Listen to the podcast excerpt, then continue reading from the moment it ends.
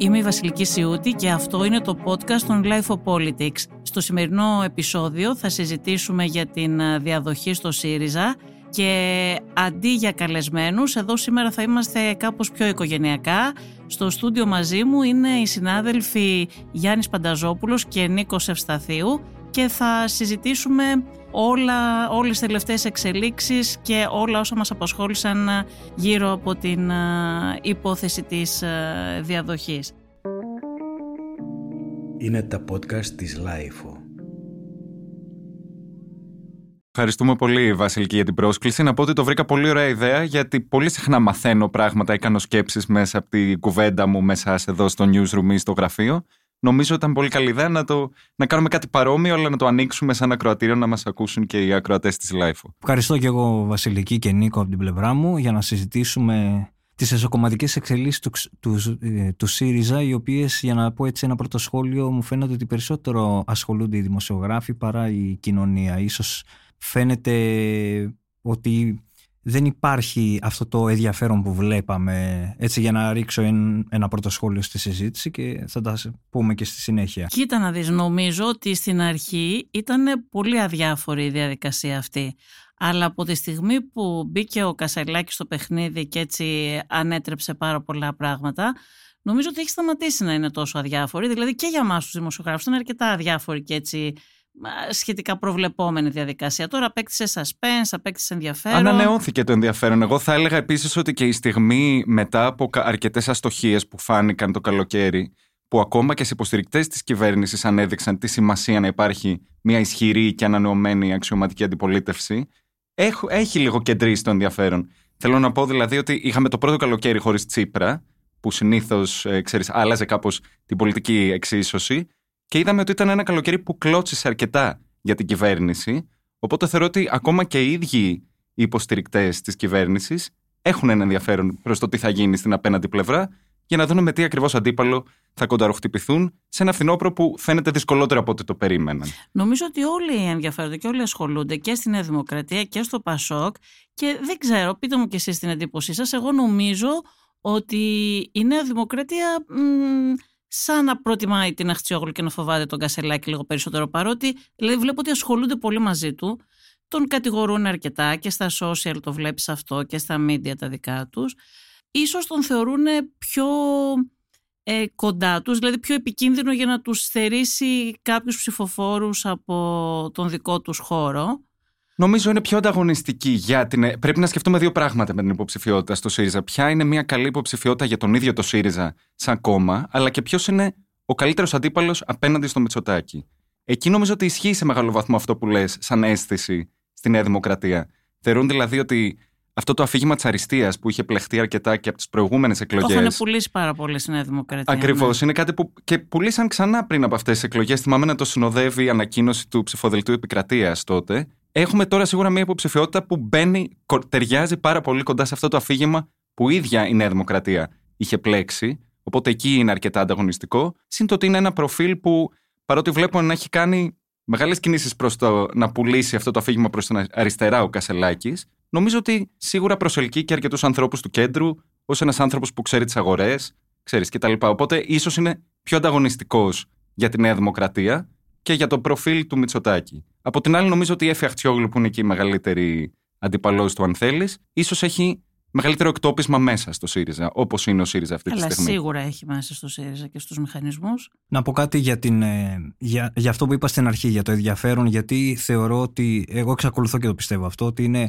άλλο το δημοσιογραφικό πολιτικό ενδιαφέρον και άλλο το ενδιαφέρον της κοινωνίας. Και ειδικά μετά από τις βιβλικές καταστροφές που γίνανε, είναι διαφορετικό το να παίζεις στα δελτία ειδήσεων ο κ. Κασελάκης με αρνητική διαφήμιση, κατά τη γνώμη μου, που δεν πάβει να είναι διαφήμιση. Τώρα, το μεγάλο στίχημα του ΣΥΡΙΖΑ είναι εάν αυτές τι εκλογές να θυμηθούμε ότι ο, Τσίπρας, ο κύριος Τσίπρας όταν είχε ε, κατέβει υποψήφιος ε, στις προηγούμενες κομματικές εκλογές είχε πάρει 170.000 ψήφους. Εάν κάνουμε τα απλά μαθηματικά θα δούμε ότι υπάρχουν πέντε υποψήφοι τώρα. Τυπικά λοιπόν θα περιμέναμε αυτή την Κυριακή περισσότερο κόσμο από τις 170.000 κόσμο που πήγε να ψηφίσει τον Αλέξη Τσίπρα. Φαίνεται ότι μέχρι στιγμής τα δημοσιογραφικά σενάρια και όλα αυτά τα σενάρια που διακινούνται μιλάνε για 40 με 50.000 και το θεωρούν και επιτυχία. Για Εγώ μένα νομίζω αυτό ότι είναι δεν είναι αυθαίρετος επιτυχία. αυτός ο αριθμός, Γιάννη. Κανένας δεν μπορεί να ξέρει. Ακριβώς. Και αυτό είναι και ο μεγάλος άγνωστος παράγοντας. Είναι ότι κανείς δεν ξέρει ποιοι θα πάνε να ψηφίσουν και Μμμ. πόσοι και ποιοι. Και για τους 170.000 ε, που ψήφισαν τον Τσίπρα, εγώ θυμάμαι ότι το θεωρούσαν όλοι πολύ μικρό αριθμό, τον αριθμό των ε, ανθρώπων που προσήλθαν στις κάλπες τότε για να ψηφίσουν, σε σχέση με αυτούς που πήγαιναν Ω, ε, στη Νέα Όπως ο Δημοκρατία. Γιώργος Ακόμα και Παπανδρέου στο πάλι Πασόκ, μόνος έτσι. του ήταν και είχε ένα εκατομμύριο. Ναι, ε, αυτό ήταν το επιχείρημα τότε και η εξήγηση ήταν ότι ήταν λίγος ο κόσμος, γιατί υπήρχε μόνο ένας υποψήφιος και δεν υπήρχε έτσι suspense για το ποιος θα βγει. Τώρα υπάρχει ε, μεγάλη αγωνία για το ποιος θα βγει. Ο Κασελάκης είναι ξένο σώμα για τον ΣΥΡΙΖΑ και για το κόμμα και για το μηχανισμό. Είναι μια υποψηφιότητα που α, μοιάζει πάρα πολύ παράτερη. Από την άλλη όμως είναι ξένο σώμα ως προς το κόμμα και τους μηχανισμούς του και εκεί πραγματικά δεν έχει και καθόλου ε, προσβάσεις ε, σε αντίθεση με την Αχτσιόγλου η οποία ε, είναι και η αγαπημένη των μηχανισμών του κόμματος κτλ. Και, και γι' αυτό ήταν και το διαμφισβήτητο φαβορή μέχρι πρότινος. Αλλά μ, στον ΣΥΡΙΖΑ υπήρχε και το εξής. Υπήρχε ένας κόσμος που ψήφιζε ΣΥΡΙΖΑ όχι για το κόμμα, αλλά για τον Αλέξη Τσίπρα. Γιατί τους άρεσε ο Τσίπρας ως πρόσωπο, ως μια φιγούρα που παρουσιαζόταν ως αντισυστημική, είχε ένα λόγο και αυτός όχι τον καθαρό αριστερό λόγο ε, που είχαμε συνηθίσει από άλλους ηγέτες της αριστεράς τα προηγούμενα χρόνια. Έτσι, ε, ε, δεν είχε το προφίλ του διανοούμενου ηγέτη ε, ή το προφίλ που είχαν ε, παλαιότεροι ο Κωνσταντόπουλος, ο Αλαβάνος κτλ. Ήταν και πολύ αυτός- φρέσκος όταν είχε έρθει, θυμάμαι. Ακόμα και από την ανακοίνωση της υποψηφιότητας για το Δήμο της Αθήνας ο Τσίπρας τότε. Το, το, Είχε ένα λόγο διαφορετικό. Διαφορετικό, με αυτή Έπαιζε την επικοινωνιακά πάρα πολύ, κάτι που δεν έκαναν πριν από αυτόν. Χρησιμοποιούσε τα προσιτός. μέσα κι αυτός πάρα πολύ. Και τα τελευταία χρόνια είχε κάνει τον ΣΥΡΙΖΑ ότι όσοι δεν είστε με, το, Μητσο- με τον Μητσοτάκη, δηλαδή α- αυτός ήταν και ένας λόγος που έχασε κατά τη γνώμη μου βέβαια, γιατί αντί να έχουν πρόταση, ήταν μόνο αντί. Δηλαδή ε, όσοι δεν θέλετε το Μητσοτάκη, αρκεί να μην θέλετε το Μητσοτάκη. Ε, είχαν δεχτεί, αν θυμόσαστε ακόμα και στην πρώτη κυβέρνηση, δεχτήκαν τον Παπαγγελόπουλο, τον κάνανε στέλεχος της κυβέρνησής τους. Ένα α, πρόσωπο της Νέας Δημοκρατίας και μάλιστα με σκοτεινό ρόλο κιόλας. Είχαν δεχτεί στις τελευταίες εκλογές τον Αντόναρο, που ήταν κυβερνητικός εκπρόσωπος της Πολύ σωστά. κυβέρνησης της Νέας Δημοκρατίας. Όταν λοιπόν έχει δεχτεί, έχεις βάλει το κόμμα και έχει δεχτεί όλα αυτά τα πρόσωπα, τώρα πώς θα πεις δηλαδή για τον Κασελάκη ότι είναι ξένο σώμα, αφού όλοι οι προηγούμενοι με πολύ πιο ε, δεξιό προφίλ και ταυτισμένο με τη Νέα Δημοκρατία ήταν οκ και σου κάνανε. Έλεγες ότι εμένα μου κάνει, αρκεί να είναι τώρα απέναντι στο Μητσοτάκι. Ε, με αυτό παίζει και ο Κασελάκης αυτή τη στιγμή και παίζει και με, με επιτυχία. Πάντως, εγώ πρέπει να σου πω, Βασιλική, ότι βλέπω και μια εξέλιξη στο, ε, στο πώς κινείται ο Κασελάκης και τα αφηγήματά του. Πρέπει να πω ότι ήσουν πολύ διορατική, γιατί ήσουν η πρώτη που τον είχε καλέσει. Ακόμα πρέπει να ήταν Μάιος, όταν είχε τότε τοποθετηθεί στο, σε μία εκλογική θέση στο Μας ψηφοδέλτιο. επέλεξε πάντως Ή για να μάλλον πούμε μας όλη την επέλεξε, αλήθεια για να στους, πούμε ε, ναι. Στους ακροατές. Δηλαδή ο Κασελάκης ε, ήθελε ο ίδιος και μας το ζήτησε και εμείς το αποδεχτήκαμε. Ήθελε να δώσει την πρώτη του συνέντευξη στην ε, LiFO και ήθελε να συναντήσει εμένα και εσένα. Ήρθε στα γραφεία μας, τον υποδεχτήκαμε.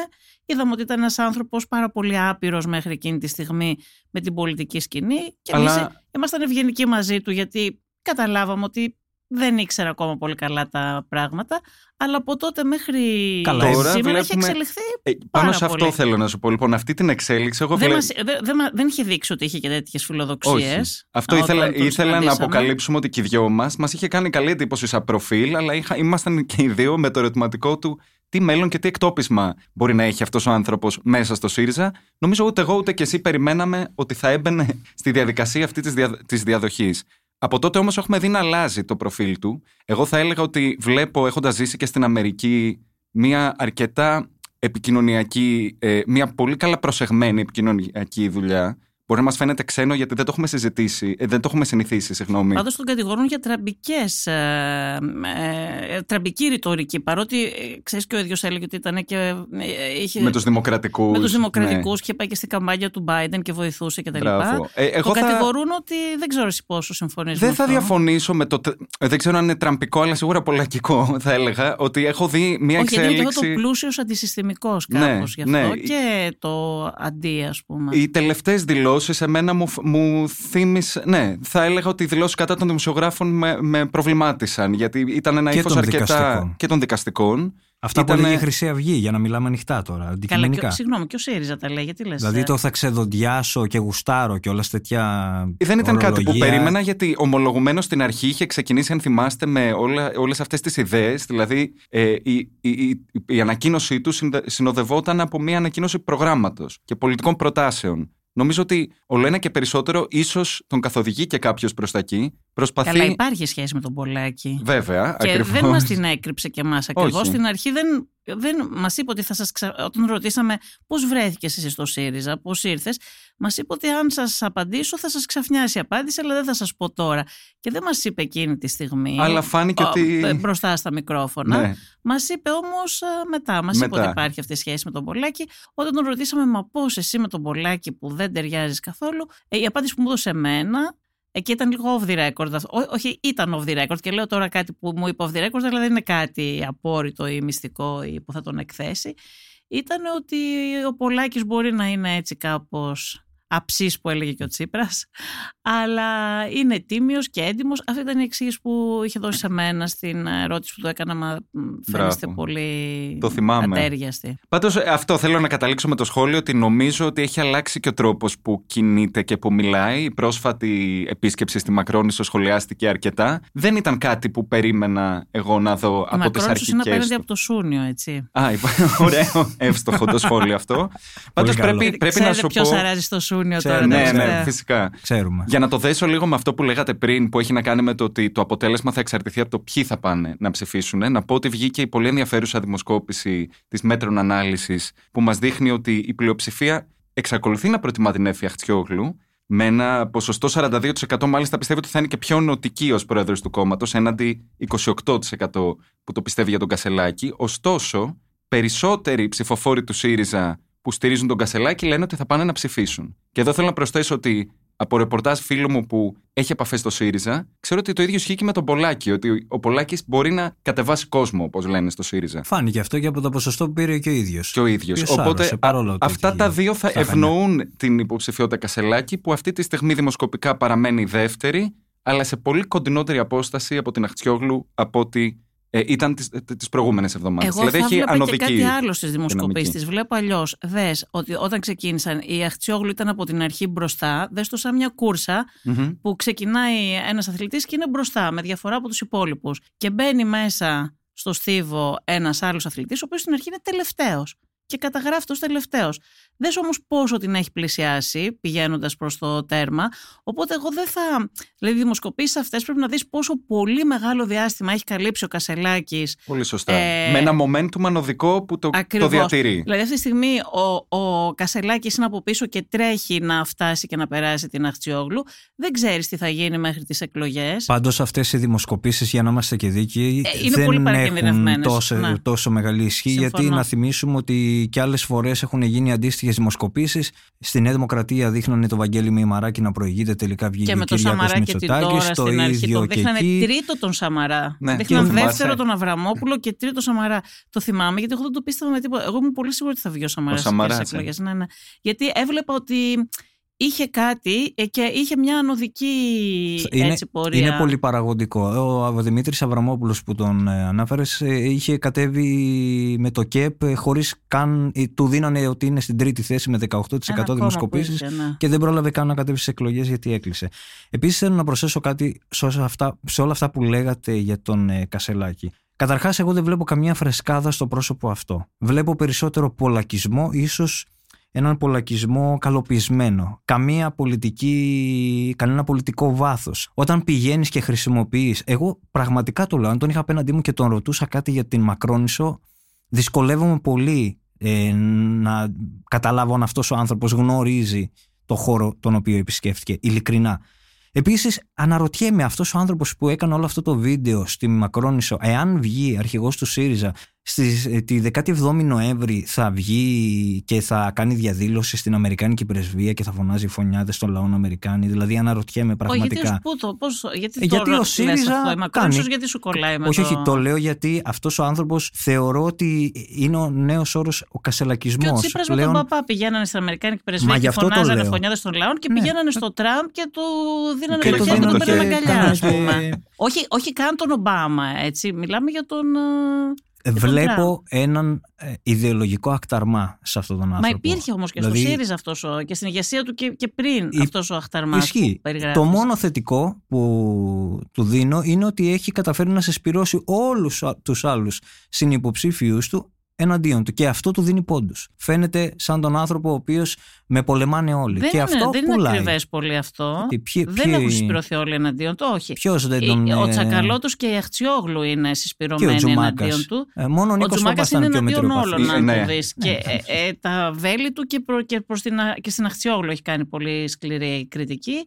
Ο Παπάς δεν θα έλεγα ότι χτυπάει τον Κασελάκη, καθόλου δεν Όχι είναι- τόσο. τον έχει χτυπήσει. Μα καθόλου Ναι. θα έλεγα. Ο Παπάς δεν έχει χτυπήσει γενικά κανέναν γιατί είναι υπέρ Ε, της όχι, όχι, όχι, όχι, διεύρυνσης. όχι, Ε, εντάξει, για την δεν Αχτσιόγλου είναι. έχει πει βαριές κουβέντες. Τι είπε, είχε πρόσφατα και είπε αυτή που εξτόμησε αυτό, θέλω να σας πει. Έχει, έχει κάνει για την Έχουν βγει Αχτσιόγλου, έχει- μαχαίρια. Ναι, ναι, Θα ναι, τους, ναι, έχει πει τους έχεις φαρμακερές συσπυρώσει κουβέντες. όμως τώρα ο Ε, Κασελάκης. έχει ενδιαφέρον αυτό που λες τώρα για τη συσπήρωση, γιατί θέλω να πω ότι κάτι που θεωρώ ότι έχει ευνοήσει τον Κασελάκη ε, περισσότερο ακόμα ίσως από την ίδια του την επικοινωνιακή δουλειά, είναι το πώς έχει αντιδράσει ο κόσμος σε αυτή την υποψηφιότητα. Νομίζω ότι αυτό που είπες και εσύ στην αρχή Γιάννη, ότι όποια διαφήμιση, ακόμα και αν είναι Αρνητική αρνητική, διαφήμιση είναι διαφήμιση. παραμένει διαφήμιση. Μα δείτε πώς συζητάμε τώρα. Είμαστε εδώ τρεις δημοσιογράφοι και, Και περισσότερο συζητάμε λένε όλοι για τον Κασελάκη. Κασελάκη. Λοιπόν, γι' αυτό, Δηλαδή- Φανταστείτε πόσο βαρετές είναι οι εκλογές Για- στο ΣΥΡΙΖΑ. Γι' αυτό ήθελα να πω ότι οι δημοσκοπήσεις όντως πέφτουν έξω, αλλά νομίζω ότι κάτι που δεν θα πέσει έξω είναι ότι οι δύο επικρατέστεροι μάλλον θα είναι η Αχτσιόγλου και ο Κασελάκης. Ξέρεις, δεν είναι το θέμα ότι εμείς συζητάμε για τον Κασελάκη. Όλοι στο ΣΥΡΙΖΑ ασχολούνται με Ναι. τον Κασελάκη. Δηλαδή και Ναι, εμείς βέβαια. υποχρεωμένοι είμαστε. Μα και αυτούς. Αυτό Έτσι. είναι, αυτό είναι το πιο μεγάλο που έχει πετύχει. Δηλαδή, πέτυχε με ό,τι λέει κάθε μέρα, ό,τι κάνει, αναγκάζει όλους τους υπόλοιπους να κάνουν δηλώσεις και να τοποθετούνται πάνω σε αυτά που ο ίδιος λέει και κάνει. Πήγε στη Μακρόνισο. Όλοι κάνανε τοποθέτηση για το γιατί πήγε στη Μακρόνισο. Είπε αυτά για τους δικαστικούς. Όλοι τοποθετούνται. Ενώ και οι συνυποψήφοι του και τα στελέχη στο ΣΥΡΙΖΑ τους ρωτάνε όλοι, πείτε μας για αυτό που είπε ο Κασελάκης. Όλοι στον ΣΥΡΙΖΑ, δηλαδή για την Αχτσιόγλου, ποιος ρωτάει αυτή τη στιγμή τι έχεις να πεις για αυτό που είπε η Αχτσιόγλου. Το, ε, γινόταν στην αρχή και η Αχτσιόγλου έπαιζε σε σχέση με τα δεδομένα του ΣΥΡΙΖΑ, έπαιζε πάρα πολύ με επικοινωνιακούς όρους στην αρχή. Ναι. Και η συνέντευξη που έδωσε στο πρώτο θέμα και σχολιάστηκε και έκανε Στο και, Δημήτρη Δανίκα. και κακή εντύπωση στο ΣΥΡΙΖΑ σε ορισμένους. Που μιλούσε και, τις, και για την κομψότητα και για τον ντύσιμο και γιατί. ήταν αρκετά lifestyle Ναι. αυτή η, Η συνέντευξη. παρουσία, ναι. Πάρα πολύ πρόβαλε ότι είναι μητέρα και ότι είναι μητέρα, δηλαδή το πρόβαλε πάρα πολύ αυτό το πράγμα. Έπαιζε και αυτή σε σχέση με τα Ισχύει. δεδομένα του ΣΥΡΙΖΑ, έπαιζε αρκετά με όρους lifestyle σε σχέση με τους άλλους υποψήφιους, τον Τζακαλώτο, τον α, Τζουμάκα, τον Παπά. Αλλά ήρθε ο Κασελάκης που έπαιξε ακόμα πιο επικοινωνιακά και την επισκίασε. Κάπως την κουκούλωσε. Ναι, την, την, την, την, την επισκίασε. και φαίνονται όλοι, όλοι κουρασμένοι μπροστά του. Δηλαδή έχει αυτό το πράγμα που δείχνει πολύ δυναμικός, πολύ δραστήριος, ότι τρέχει από τη μια μεριά στην άλλη, στη Θεσσαλία, στη Μακρόνισο και όλοι κάθονται και ασχολούνται επικοινωνιακά, δηλαδή αυτό που ήθελε, Είναι μεγάλη το επιτυχία. έχει πετύχει. Εγώ θα εκπλαγώ αυτό για να ολοκληρώσω τη σκέψη μου πάρα πολύ εάν στη, δεν είναι ο Κασελάκης στο δεύτερο γύρο και είναι οποιοδήποτε από τα τρία αναπομείνοντα ονόματα, δηλαδή ο Τσακαλώτος, ο Νίκος Παπάς ή ο Τζουμάκας. Θα εκπλαγώ πάρα πολύ. Δηλαδή το θεωρώ σχεδόν δεδομένο ότι η Αχτσιόγλου και ο Κασελάκης θα είναι αυτοί που θα κονταροχτυπηθούν. Μένει να φανεί. Πιστεύω ότι ίσως ο Τσακαλώτος έχει ένα μικρό παράθυρο, ας πούμε, να το καταφέρει, αλλά δεν το βλέπω και εγώ. Βλέπω ότι είναι μια υποψηφιότητα που ενώ προκαλεί πολύ σεβασμό και μάλιστα περισσότεροι έχουν θετικές γνώμες για τον Τσακαλώτο από ότι για τον Κασελάκη στις εν λόγω δημοσκοπήσεις, δεν είναι η υποψηφιότητα που μαγνητίζει ή θα τραβήξει το ενδιαφέρον. Αυτό ναι, για, τα, αλλά για να τις θυμηθούμε προβλέψεις. γιατί, γιατί κέρδισε τις εκλογές ο ΣΥΡΙΖΑ το 2015 όταν τις κέρδιζε; Τις κέρδισε γιατί ξαφνικά η ελληνική κοινωνία ήθελε να δώσει σε ένα αριστερό κόμμα τη δυνατότητα να εφαρμόσει ένα αριστερό πρόγραμμα, το πρόγραμμα του ΣΥΡΙΖΑ, ή επειδή ο Τσίπρας τους έπεισε ως προσωπικότητα εκείνη τη στιγμή ότι θα σκίσει τα μνημόνια και εξέφρασε όλο αυτό το κύμα της οργής που υπήρχε εκείνη την περίοδο; Το δεύτερο. Το δεύτερο. Άρα λοιπόν δεν ήταν ότι κερδίσανε ιδεολογικά, πολιτικά για τις θέσεις τους, ότι ξαφνικά ο κόσμος τις εκτίμησε και ήθελε να τις δει να εφαρμόζονται, αλλά γιατί ένα πρόσωπο εξέφρασε εκείνη την περίοδο την οργή που υπήρχε στην κοινωνία και την αντίθεση απέναντι σε αυτό το πολιτικό πρόγραμμα που επέβαλε η Ευρωπαϊκή Ένωση. Δεν είναι οι ίδιες συνθήκες τώρα. Δεν γι' αυτό είναι. και ο ΣΥΡΙΖΑ έχασε, γι' αυτό και καταποντίστηκε. Δεν απλώς. ναι, αλλά όχι ξέρεις, απλώς έχει έχασε, ήταν ενδιαφέρον συντριβή. για τα πρόσωπα και όχι για τις θέσεις. Αυτό το Ήταν- επεσήμανε και ένας άλλος που παραλίγο να ήταν υποψήφιος και δεν ήταν, ο Διονύσης Θεμπονέρας. Πολύ ωραία η συνέντευξη που είχατε κάνει. πρέπει Για να μένα πω. αυτό είναι το πρόσωπο που έχει ξεχωρίσει από Συμφωνώ. τον ΣΥΡΙΖΑ και προσωπικά θεωρώ ότι θα έπρεπε να, να είναι και εκείνος υποψήφιος. Δεν ήθελε.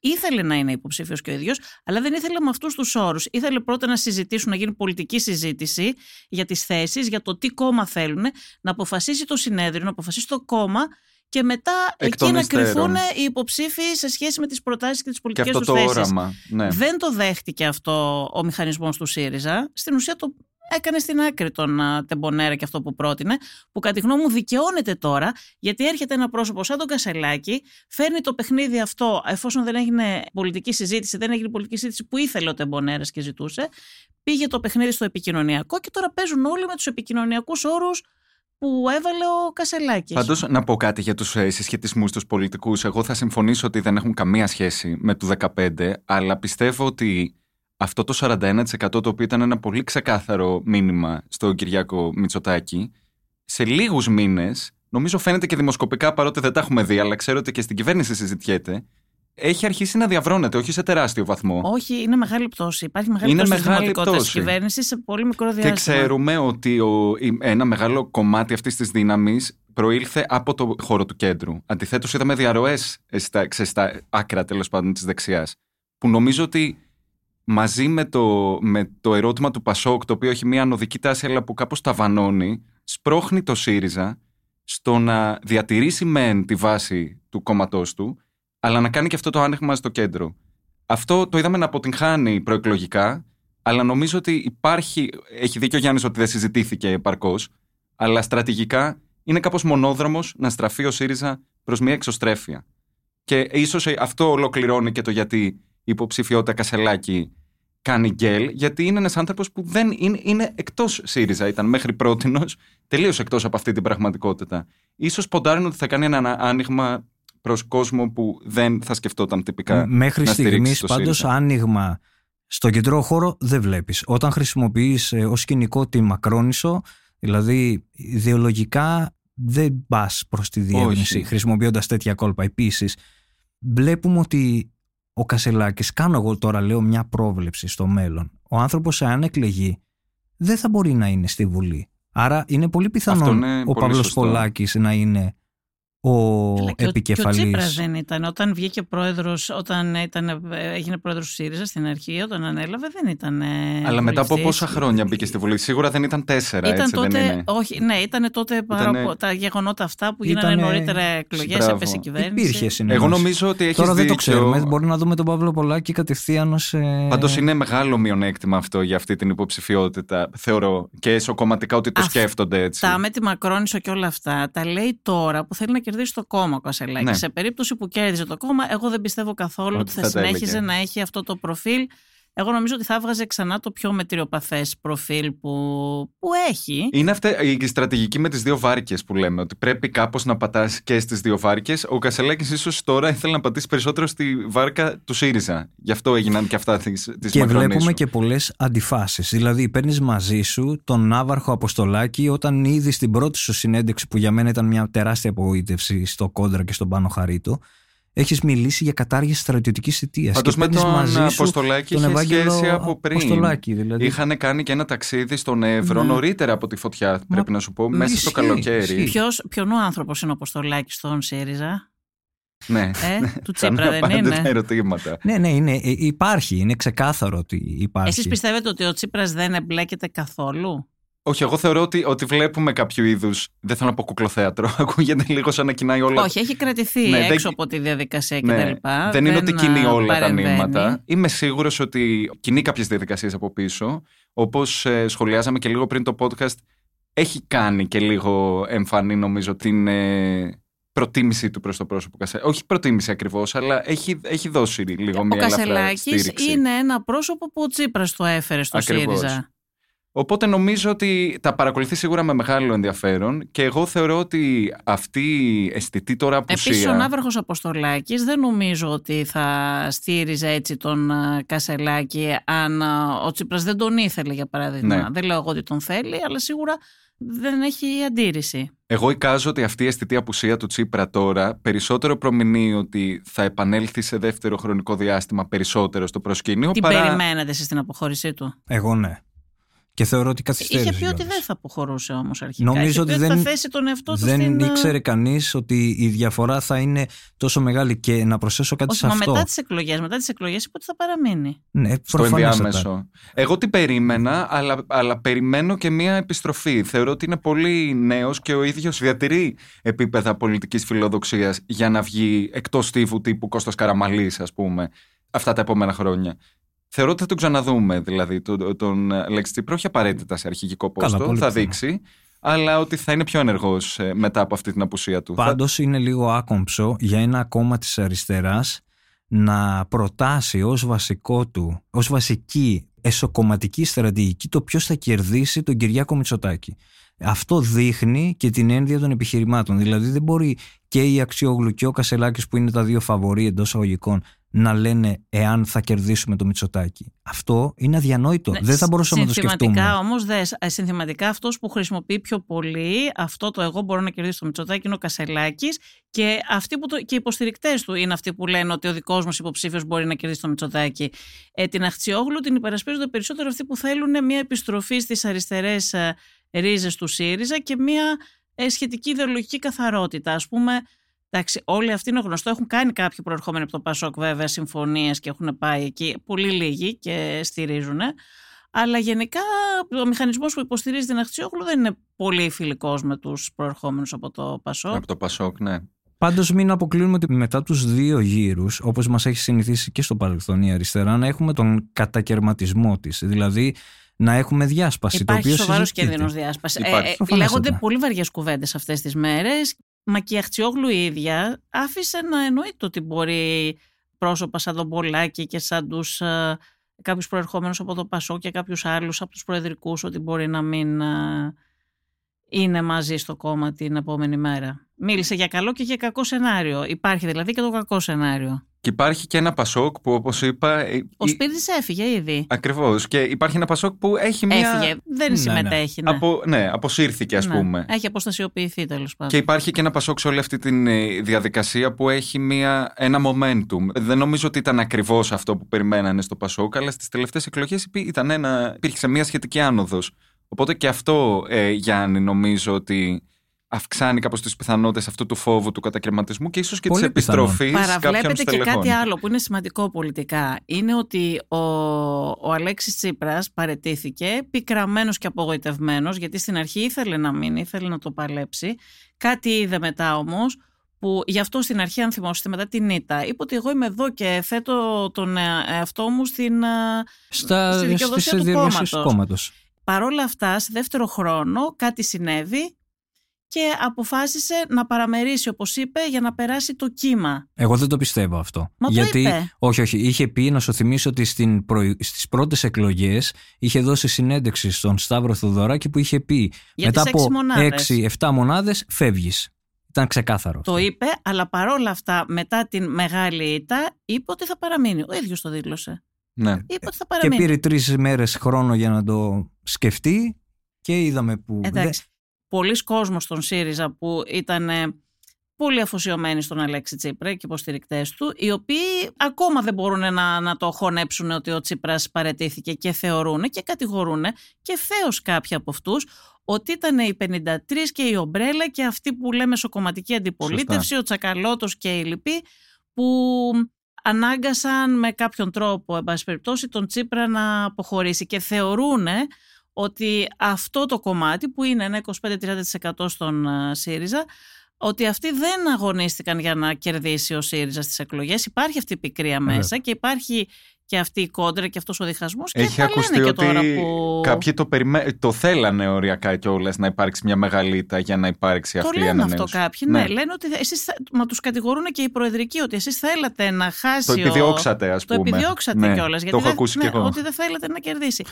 Αυτοί λοιπόν κατηγορούν τώρα, αυτοί θεωρούν ότι με τον Κασελάκη, που είναι ένα πρόσωπο, αυτοί ψάχνουν ένα πρόσωπο που μπορεί αυτό που λένε, να κερδίσεις το Μητσοτάκι, να τους ξαναφέρεις στα πράγματα. Και τα... αυτό- Συγγνώμη, εγώ θέλω να σας ρωτήσω τώρα ειλικρινά εγώ και θεωρώ τον ότι Νίκο και δύσκολα δεν θα εσένα. διασπαστεί. Πιστεύετε ο- ειλικρινά τώρα να κάνουμε μια πρόβλεψη να μείνει το ηχητικό. Ή ο Στέφανος Κασελάκης ή η Εφη Αξιόγλου, υπάρχει η πιθανότητα τα επόμενα χρόνια να κερδίσει κάποιος Εγώ πιστεύω όχι. ε, τον ε, Μα, Κυριάκο όπως Μητσοτάκη. τα βλέπουμε αυτή τη στιγμή. Όχι τον Κυριάκο Μητσοτάκη, άστο, γιατί ο Όχι, όχι, Κυριάκος ναι, τον Μητσοτάκης Χ Κυριάκο Ναι, η Μητσοτάκη. Νέα Να- Δημοκρατία κάποια στιγμή θα αποχωρήσει ο Κυριάκος Μητσοτάκης, θα Ναι. μπορεί να έρθει κάποιος άλλος. Εγώ έχω μάθει στην πολιτική να λέω Ναι. ποτέ μη λες ποτέ. Ναι, γιατί σωστό είναι γιατί και αυτό. πολλές φορές το έχουμε Ναι. πει.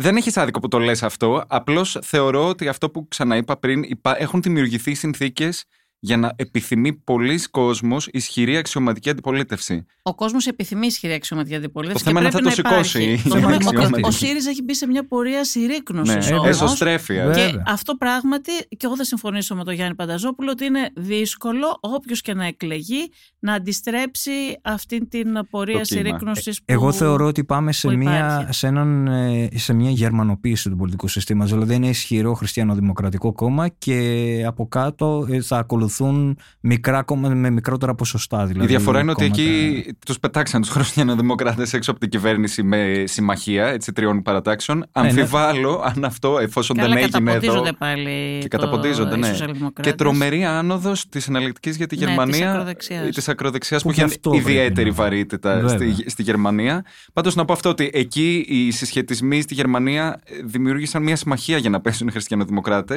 Εδώ συμμαχία ΣΥΡΙΖΑ και Πασόκ με Ακριβώς. οποιοδήποτε ηγέτη δεν το βλέπω να πραγματώνεται. Εδώ δεν έγινε με την απλή αναλογική. Δηλαδή το θεωρώ πολύ δύσκολο. Αλλά αυτό είναι μια πιθανή στρατηγική αυτού του χώρου, αν θα ήθελε να ανατρέψει την πολιτική ισορροπία. Θα θέλατε να ακούσουμε και μία άποψη ακόμα; Ε, ναι, να πάρουμε τον Άρη Δημοκίδη να τον ρωτήσουμε, ε, να μας πει και αυτό στην, α, τη γνώμη του. Γεια σου Άρη Δημοκίδη. Γεια σας, γεια σε όλους και σε όλες. Θέλουμε να μας σχολιάσεις και εσύ τη γνώμη σου για τη διαδοχή του ΣΥΡΙΖΑ, να μας πεις πώς σου φαίνεται αυτή η διαδικασία. Εδώ εμείς διαφωνήσαμε μεταξύ μας, ειδικά με τον Γιάννη Πανταζόπουλο περισσότερο. Εγώ με τον Νίκο Ευσταθίου ήμασταν μ, λίγο πιο... Λίγο πιο κοντά. Ναι.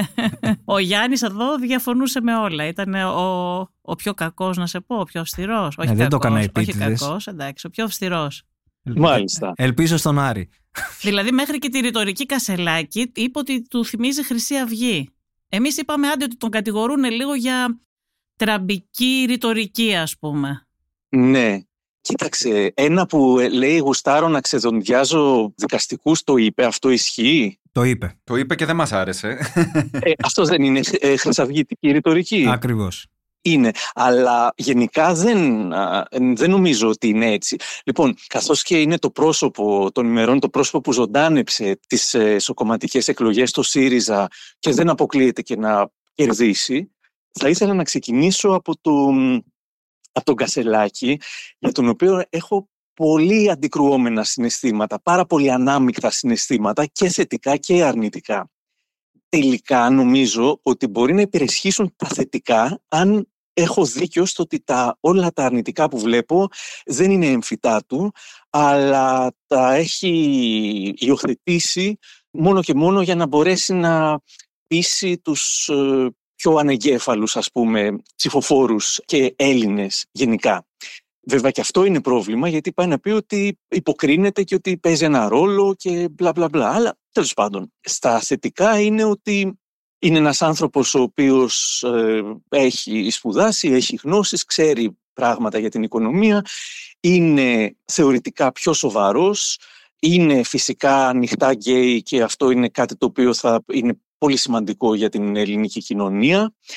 Και Στον ΣΥΡΙΖΑ δεν υπήρχε ποτέ μέχρι τώρα κάποιος ανοιχτά γκέι, ούτε στην κυβέρνησή του. Και εμένα είναι κάτι που μου έχει κάνει εντύπωση κιόλας αυτό. Ναι.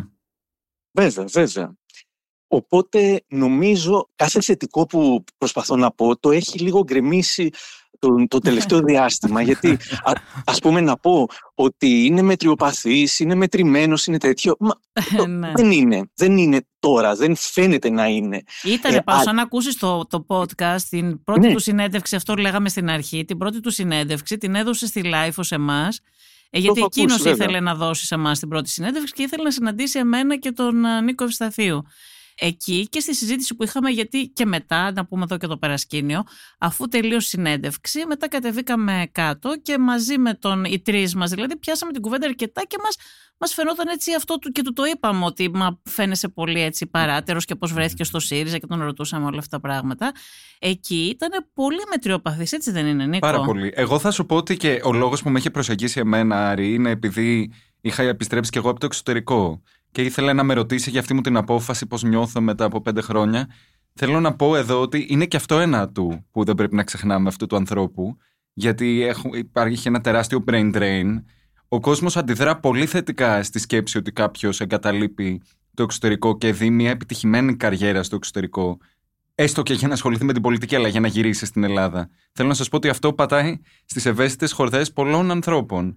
Και θεωρώ ότι είναι ένα πλεονέκτημά του εκτός του προφίλ του που έχει, έχουμε μιλήσει πολύ για αυτό που λέγαμε πριν, το αφήγημα της αριστείας, αν θες είναι και η απόφαση του να γυρίσει. Να σας πω και κάτι άλλο εδώ πέρα, Άρη, και σε διακόπτουμε και λίγο, αλλά θέλουμε να σχολιάσεις και αυτά. Ναι, ναι, γιατί είπε πριν μια αναφορά και δεν την απαντήσαμε στον Πανταζόπουλο που είναι έτσι ο σκληρός εδώ πέρα, επικριτής.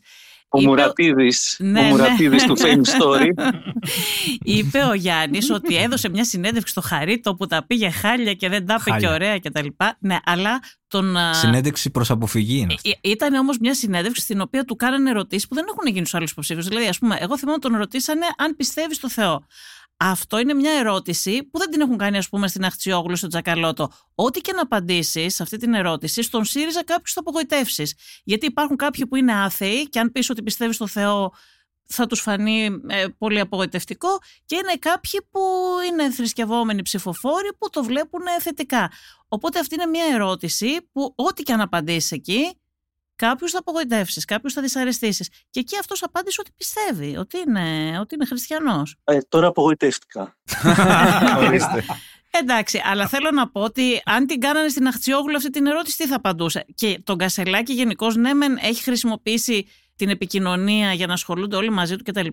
Αλλά τον έχουν ξεψαχνίσει τα, και τα μίντια και εμείς δημοσιογράφοι περισσότερο από οποιοδήποτε άλλον υποψήφιο. Γιατί ασχολήθηκε κάποιος με τον Τζακαλώτο, όπου για παράδειγμα να πει ότι πώς γίνεται ένας μεγαλοαστός με την οικονομική άνοιση του Τσακαλώτου επένδυε τα χρήματά του, τα πολλά χρήματά του στην BlackRock. Πώς γίνεται να είσαι αριστερός και να εμπιστεύεσαι τα χρήματά σου στην BlackRock που έχει αυτό το ρόλο που έχει ναι, ναι. στον χρηματοπιστωτικό καπιταλισμό; Αν ήταν φαβορή ο Τσακαλώτος, μπορεί να γινόταν και για αυτόν, ε, φαντάζομαι. Ναι, θέλω να πω ότι δεν είναι το ίδιο σκληρό. Ή θα μπορούσε κάποιος, ας πούμε, στην Αχτσιόγλου να της πει ότι είναι παιδί του κομματικού σωλήνα, ότι είναι ένα άτομο που δεν έχει εργαστεί ποτέ κάπου εκτός κόμματος, ότι ξεκίνησε την καριέρα της ως μετακλητή, ας πούμε, για παράδειγμα, ήταν ε, διευθύντρια στο γραφείο του Κατρούγκαλου κτλ. Και, και πάντα με το κόμμα πίσω κτλ. Επίσης, δεν ακούγεται και αυτό το πράγμα. Θέλω να πω. Αν εμφανιζόταν από το πουθενά ξαφνικά η Αχτσιόγλου, τότε σίγουρα όλοι οι εχθροί της ή όλα τα μίδια θα το κάνανε και αυτό. Είναι απλά ότι τους ξέρουμε εδώ και μια δεκαετία τουλάχιστον. Οπότε δεν, δεν ήταν, ήταν φρέσκο αίμα ο Κασελάκης. Εγώ θέλω, Άρη, να ακούσω και τη γνώμη σου για την Αχτσιόγλου, γιατί είπες πολύ σωστά πριν ότι είναι πολύ ευχάριστο ότι έχουμε έναν ανοιχτά ΛΟΑΤΚΙ ε, υποψήφιο για αρχηγία κόμματο. Δεν έχει ξανασυμβεί. Αλλά ακόμα και γυναίκα δεν έχουμε αυτή τη στιγμή, με εξαίρεση τη ζωή Κωνσταντοπούλου. Ναι. Έχουμε τη ζωή Κωνσταντοπούλου, που είναι και πάρα πολύ δυναμική. Είναι δυναμική. την έχω παρακολουθήσει ναι. μέσα στο καλοκαίρι, αλλά, ε, αλλά θέλω και να πω. Είναι και λίγο αλλαγμένη, εγώ νομίζω. Αρκετά. Στο κοινοβούλιο. Αρκετά. Αλλά ένα του και της υποψηφιότητας Αχτσιόγλου είναι ότι θέλω να πω, καλύπτεται και ένα κενό μεγάλο. Εγώ ως φεμινιστής το βλέπω ότι στην ελληνική πολιτική σκηνή έχουμε ελάχιστες γυναίκες πόσο δε μάλλον αρχηγούς κομμάτων. Με αφορμή αυτή την πάσα, θα ήθελα να ακούσω λίγο τη Να γίνω εγώ λίγο πιο αυστηρή εδώ πέρα τώρα ως γυναίκα.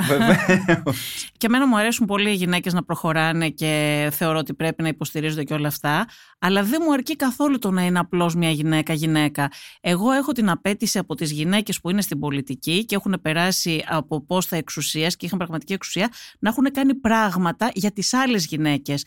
Δηλαδή, η κυρία Χτσιόγλου αυτές τις μέρες την έχω ακούσει να λέει πόσο δύσκολο είναι που είναι γυναίκα και που έχει ένα παιδί και που πρέπει να φροντίζει και το παιδί και να είναι και στην πολιτική κτλ. Και, και σκέφτομαι, αν το λέει αυτό η κυρία Χτσιόγλου, που στο σπίτι της υπάρχουν δύο, να μην πω άλλα εισοδήματα που υπάρχουν, δύο βουλευτικοί μισθοί και έχουν ένα παιδάκι να μεγαλώσουν, σκέφτομαι την εργαζόμενη γυναίκα στον Τζάμπο, στον Κοτσόβολο, στο σούπερ μάρκετ, να μην πω τώρα ε, ε, εταιρείες, mm. ας πούμε, αυτούς τους εργαζόμενους των 700 ευρώ, αυτοί Πώς τα βγάζουν πέρα; Σκέφτομαι τις μονογονεϊκές γυναίκες, τις εργαζόμενες, που είναι μία μαμά που έχει ένα παιδί ή δύο παιδιά να μεγαλώσει. Γυναίκες που είναι χωρισμένες και δεν παίρνουν διατροφή γιατί ο σύζυγός τους, ο, ο πατέρας των παιδιών τους είναι φτωχός ή δεν μπορεί. Γιατί δεν είμαστε Σουηδία εδώ πέρα, ούτε Φιλανδία. Πολύ σωστά. Πώς αυτές οι γυναίκες μεγαλώνουν τα παιδιά τους, οι γυναίκες των 700 ευρώ; Και σκέφτομαι ότι η κυρία Χτσιόγλου ήταν υπουργός εργασίας.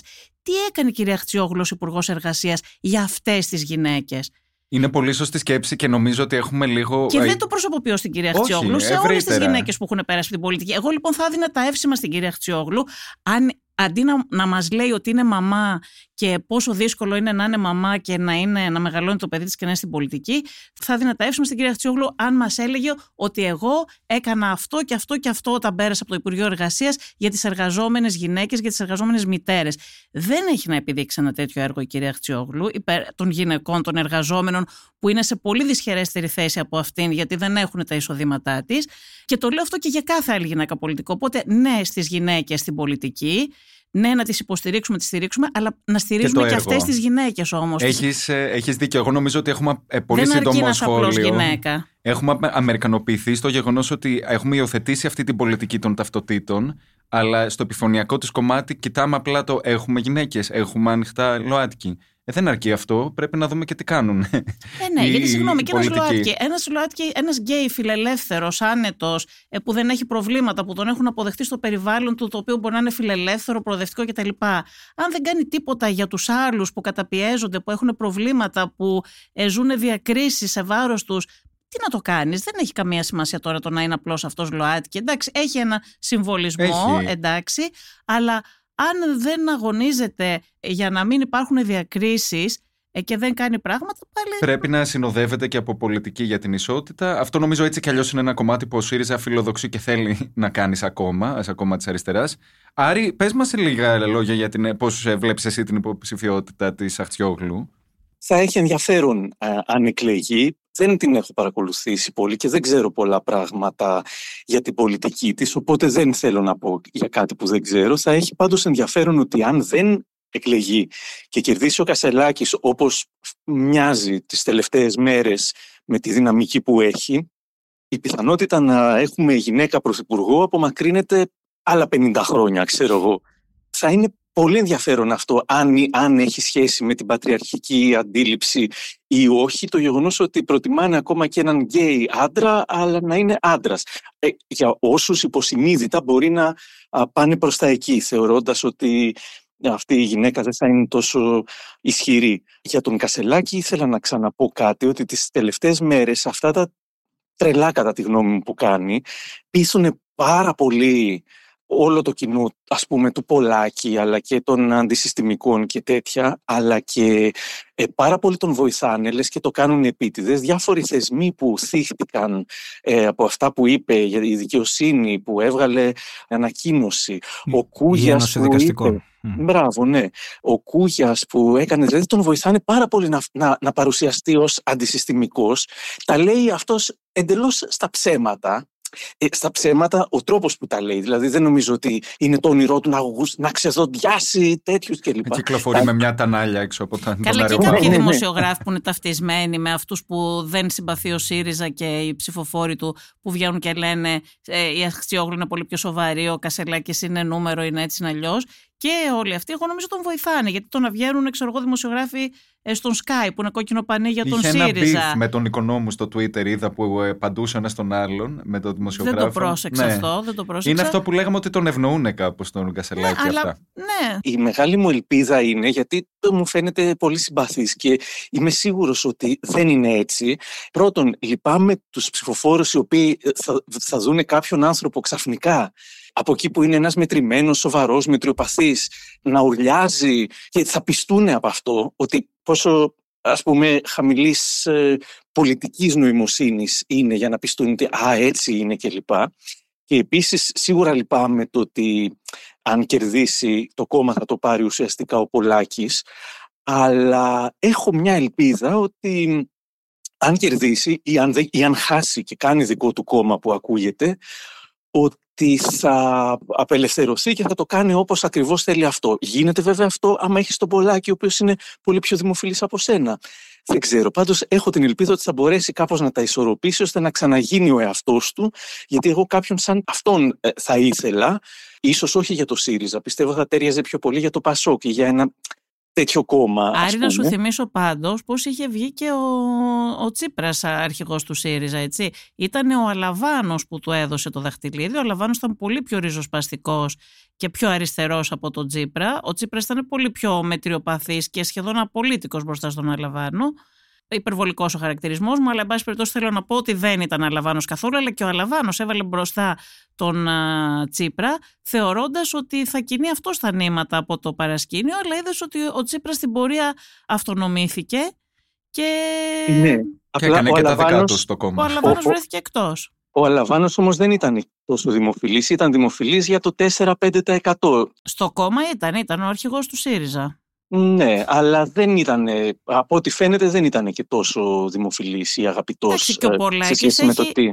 Ο Πολάκης έχει έναν κόσμο στον ΣΥΡΙΖΑ που τον ακούει. Δεν είναι γενικά τόσο στο, στο, σίγουρα, το σίγουρα. κοινό πάλι μιλάει και αυτός. Πάντως να πω ότι ο Κασελάκης ε, χθες έκανε μια ανάρτηση στο Twitter για αυτό που έλεγες πριν, Άρη, το τι θα γίνει αν χάσει. Στο, mm-hmm. Στην οποία είπε, γράφει καθαρές κουβέντες. Ήδη πολλακικό λίγο ακούγεται αυτό.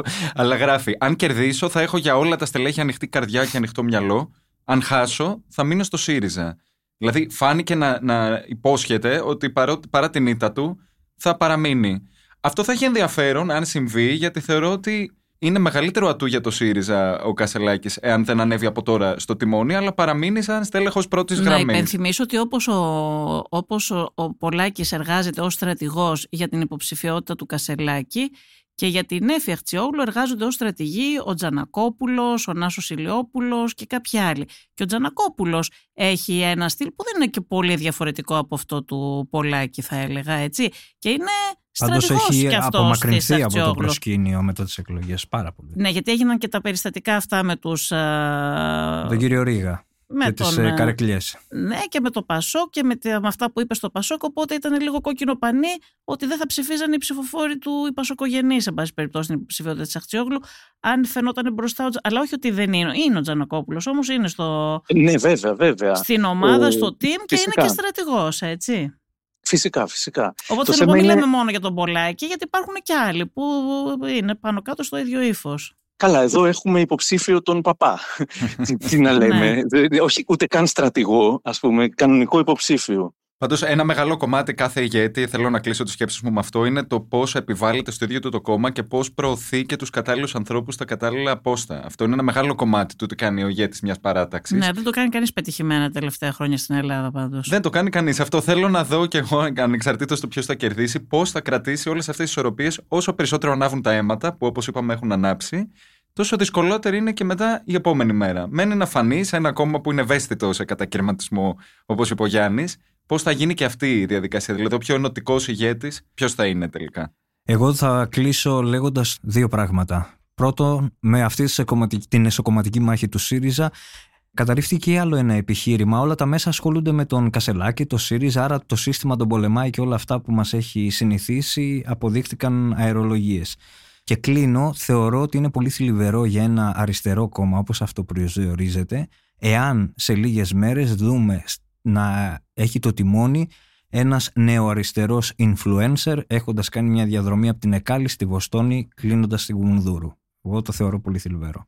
Άρη. Πρέπει να κλείσω κι εγώ, ε ναι, να μας πεις το συμπέρασμά σου. Λοιπόν, ναι, νομίζω ότι έχουν ενδιαφέρον οι εκλογές. Ελπίζω θα τα πούμε και την επόμενη εβδομάδα και αυτό που ε, πραγματικά το ξαναλέω ότι ε, έχω την μεγάλη ελπίδα είναι ότι ο Κασελάκης θα ξαναγίνει ο εαυτός ότι τώρα έχει φορέσει ένα προσωπείο του υπεραριστερού κλπ. για να πείσει όλους αυτούς που λένε τη μια μέρα λένε «Α, δεν είναι πολύ ε, δυναμικός» βγαίνει και ουρλιάζει, δεν είναι πολύ αριστερός, πάει στη Μακρόνη. Όλα αυτά δηλαδή που μοιάζουν κινήσεις απελπισίας, αλλά πολύ πετυχημένες επικοινωνιακά.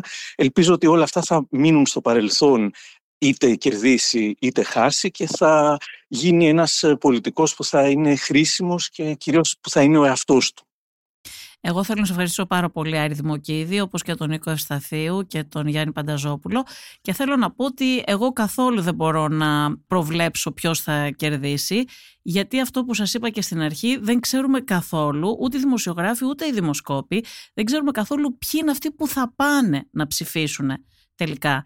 Οπότε από τη στιγμή που δεν ξέρουμε ποιοι θα πάνε να ψηφίσουν, καθόλου δεν μπορούμε να ξέρουμε και ποιος θα βγει. Δηλαδή, μπορεί να είναι και έκπληξη το αποτέλεσμα. Δεν ξέρουμε καθόλου. Οπότε δεν θα ρισκάρω κάποια πρόβλεψη. Το συνηθίζω. Δεν είναι κάτι που το αποφεύγω όταν θεωρώ ότι τα πράγματα, όταν αισθάνομαι ότι φαίνεται κάτι. Αλλά εδώ δεν ξέρουμε ποιοι θα πάνε να ψηφίσουν. Οπότε δεν ξέρουμε καθόλου ποιο μπορεί να είναι το αποτέλεσμα που μπορεί να μας εκπλήξει κιόλας την Δευτέρα.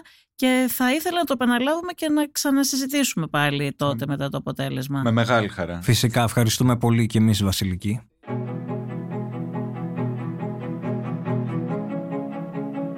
Ακούσατε τη Βασιλική Σιούτη και το Life of Politics. Σήμερα μαζί μου ήταν οι συνάδελφοι Νίκος Ευσταθίου, Γιάννης Πανταζόπουλος και ο Άρης Δημοκίδης από τη Θεσσαλονίκη. Στην παραγωγή και την επιμέλεια ήταν η Μερόπη Κοκκίνη και στην ηχοληψία ο Γιώργος Ντακοβάνος. Αν θέλετε να ακούτε τη σειρά podcast Life of Politics της Life μπορείτε να μας ακολουθήσετε στο Spotify, στα Apple Podcast και στα Google Podcast. Ηχοληψία, επεξεργασία και επιμέλεια Γιώργος Ντακοβάνος και Μερόπη Κοκκίνη. Ήταν μια παραγωγή της Life Είναι τα podcast της Lifeo.